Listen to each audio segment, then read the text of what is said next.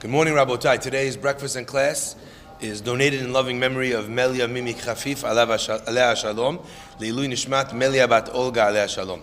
Sponsored by our brother, Joseph Ezra Cohen.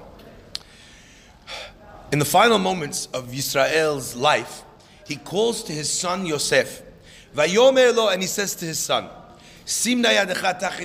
want you to swear to me, imadi and you will do with me kindness and truth. Please do not bury me in Egypt. Rashi says something really interesting. What does it mean, do with me kindness and truth? Not hesed ve'emet, but rather hesed she'osim im hametim hu hesed shel Kindness that you do with the dead is considered a kindness of truth. Why? She'eno mitzapeh gimul, because you're not waiting and you're not anticipating any sort of payback for that deed. The guy's dead, he's gone on to his world, he can never pay you back. This idea that doing a hesed, burying the dead, is considered a hesed shelemet is one that we're all familiar with. We associate these words with the word met mitzvah. In fact, the halacha says if a kohen is, uh, is walking along the road and he sees somebody that's dead on the side of the road, there's no one within 100 miles, the guy's going to rot on the side of the road. The halacha is even though a kohen is not allowed to become tameh to a dead person, unless they're from his uh, closest relatives. In this scenario, because it's met mitzvah, he's allowed to bury him. Good. He has to do the, he has to do everything afterwards, even on Shabbat. Rabbi Miller is adding. So we have this amazing concept of a met, met mitzvah, which is called hesed shelemet, because no one will ever pay you back. Now the Siftei Hachamim asks an amazing question. He says Rashi actually went out on a limb here, and he translated the words hesed ve'emet, kindness and truth he translated it not as Hesed and truth, but rather kindness of truth. If that's the case, asks the Siftei Hachamim, there's another scenario where we find this Hesed ve'emet, when Eliezer says, says to Lavan and Betuel, he says to them, if you're going to do Hesed ve'emet, you're going to do kindness and truth with my master, Hagiduli, tell me, over there no one's being buried. The whole point was just whether or not they would allow Rivkat to come back and get married to Yitzhak. So how could you call that a kindness of truth? No one was dying. The Siftei Chachamim answers something illuminating because we're all familiar with the great uh, uh, reward that's described in Hazal for someone who does a chesed shelemet. It's a remarkable thing to be able to do such a kindness. Says the Siftei Chachamim, you know why that was called a chesed ve'emet, which Rashi says is chesed shelemet? Because since Avraham was not there, he was far away in another country, there was no anticipation that he was going to pay them back either. So even though nobody was dead, but it was a regular chesed, there was not a dead person to be seen, the point of chesed shelemet is not limited to dead people. and I thought to myself, wow, that means that anytime a person wants the special merit of doing a chesed shelemet, they don't have to do a kindness associated with the dead. You more than you have more than ample opportunities to do it without finding a dead body on the side of the road. All you need to do is to, uh, hazard with someone who can never pay you back. You're in Israel, the guy don't know your name, you don't know who he is, you never met him before. You see he really needs something, you give him some money, you help him out.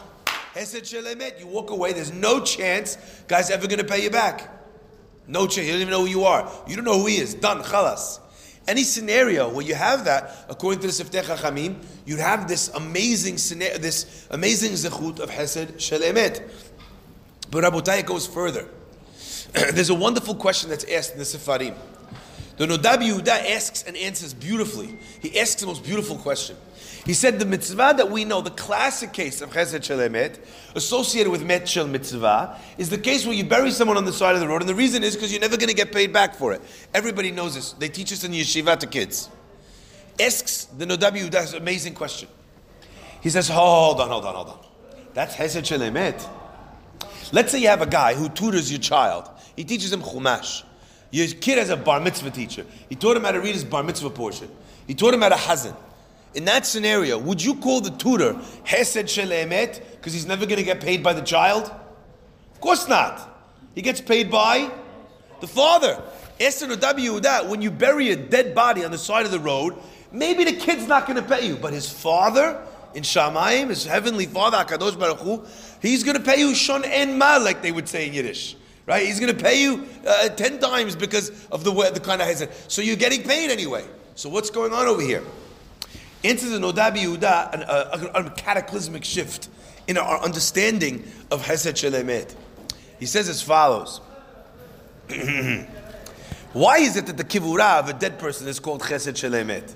Not because, he says, you're not going to get paid. Because if that was the case, you're getting paid back by God. Both in this world, we do mitzvot, HaKadosh Baruch Hu gives us mazal, He gives us beracha, He gives us the rains, He gives us health. Also in the world to come, we get Sahar Olam Haba. So what are we talking about? And he says, unbelievable. He says, if you work for somebody, so the guy doesn't know when he pays you at the end of the day if you spent all the time at work doing faithfully his work. He doesn't know if you committed 100% to the deed. He doesn't know if you came late, if you left early. He doesn't know if you did it with a smile on your face. All he knows is you got the job done. So when someone pays you for a deed that you've done, it lacks a certain element of veracity, of uh, emet. However, says the Noda BiYehuda, when you do a hesed that Borei Olam is going to pay you, he knows every single drop about the deed that you did. How you did it, when you did it, how long it took you, how much effort it took. Was it hard? Was it easy? Were you embarrassed? Were you happy? Did you do it begrudgingly? Did someone else put you up to it? Did someone embarrass you and make you donate that money at the Sefer Torah? You see? That's why when a person's relying on Hakadosh Baruch Hu to pay the bill, it's called a Hesed Shelemet. Not because he's not getting paid, but because he's getting paid in truth, exactly for what he's done. Rabotai, I want to share with you an unbelievable story brought down by the Chida himself in his book, Ma'aseh Gedolim. He talks about uh, many, many years ago in the city of Damascus in Sham, in uh, Damascus. There was a man who was a pagan priest. He had a house of Avodah Zarah, and many, many people followed this priest. He was a very charismatic uh, leader, and they would come in flocks and in droves to hear his, uh, his, uh, his. And uh, throughout the time, he would raise money to kind of uh, for the church or for whatever it is that he was uh, that he was pitching over there. The guy, you know, maybe he wore the cloth, but uh, the cloth was made of Armani Hada. You know, it wasn't a simple guy.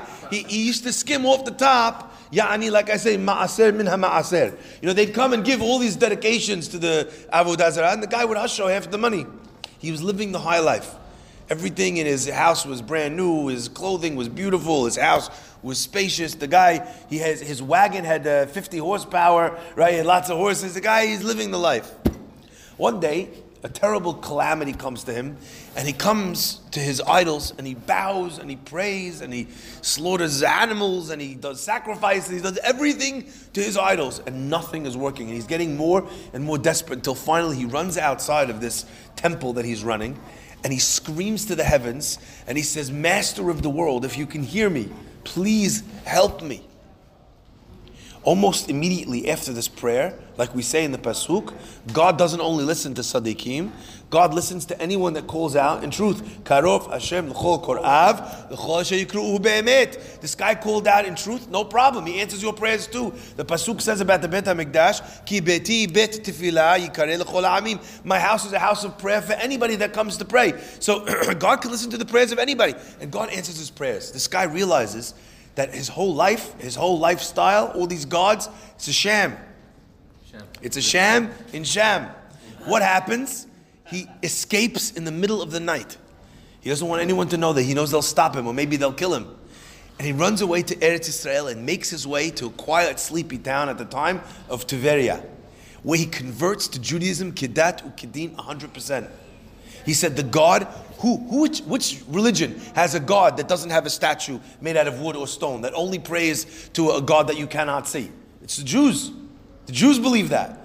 He converted wholeheartedly, and this guy was wealthy and famous and powerful in Damascus.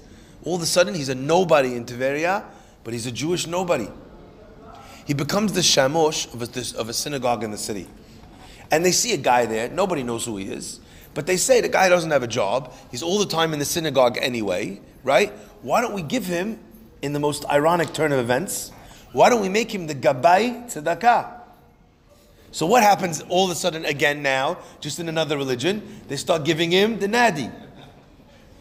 The guy, his Yetzirah, doesn't, doesn't, you know, they say about old soldiers, they don't die, they just fade away. Right? The Yetzirah is compared to an old soldier. It doesn't die, it just fades away. He's feeling, you know, he got the money again. Has the same Yetzirah. He starts skimming off the top. Very quickly, after he turns to his refound life of crime, he gets sick and one of his eyes, he loses sight, and one of his eyes he becomes blind. He realizes that Borei Olam is punishing him for messing with the money, like the pasuk says, "Ki hashohad ya'aver hachamim." When you take money that's not supposed to be with you, causes blindness. Can't believe it, but you know he can't control himself. He says, "I have one eye at least," but you know what? I have at least I'm living a nice life. I can manage with one eye. He loses sight in his second eye. Very quickly after he loses sight in his second eye, they realize that the guy can no longer fulfill his duties and they say we have to get another guy by tzedakah. They take the job away from him and give it to somebody else. The guy now is destitute. He's broken. He's blind. He's in Tiveria. He's got no support system. One day he's walking down the street in Tiveria, and all of a sudden, two random businessmen, non-Jewish from Damascus, they see a guy that they think that they recognize. They run up to him and they say, "Wait a second, are you our priest? You look a little bit, you know, you look a little different, but I." It's the resemblance is, is no, it's no mistaking you for this guy. And he says, you know what, I admit to you, I came here, I converted to Judaism, and I'm here now, and I can't see, and I'm wandering around, and maybe that's why I look different. They said, no, you have to come back with us to Damascus. Can't believe it, the Jews, they got their claws into you. No way, you got to come back with us. The guy says, okay, they're so excited. They're going to do a public teshuvah. They're going to humiliate the Jews. They take him back. They buy him a, a ticket. They buy it, you know, the, they travel all the way back and they build in the middle of the town a stage.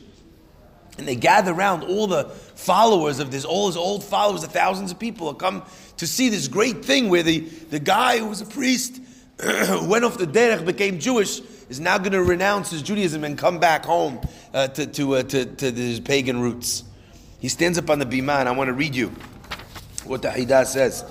He says, De'u, you should know, when I was a priest to the pagan idols, I used to collect money from all of you. And at the time, I would steal some of that money. And with that, I apologize. I've done you wrong. But because you didn't know and you didn't say anything, so I got away with it. But not only that, who else didn't know and couldn't say anything? The idol. Because he can't see, and I am the velo yiru. He couldn't, you know, he didn't have any eyes to see, didn't have any power to punish. And suddenly I realized that my whole life was a lie. So I went and I became Jewish.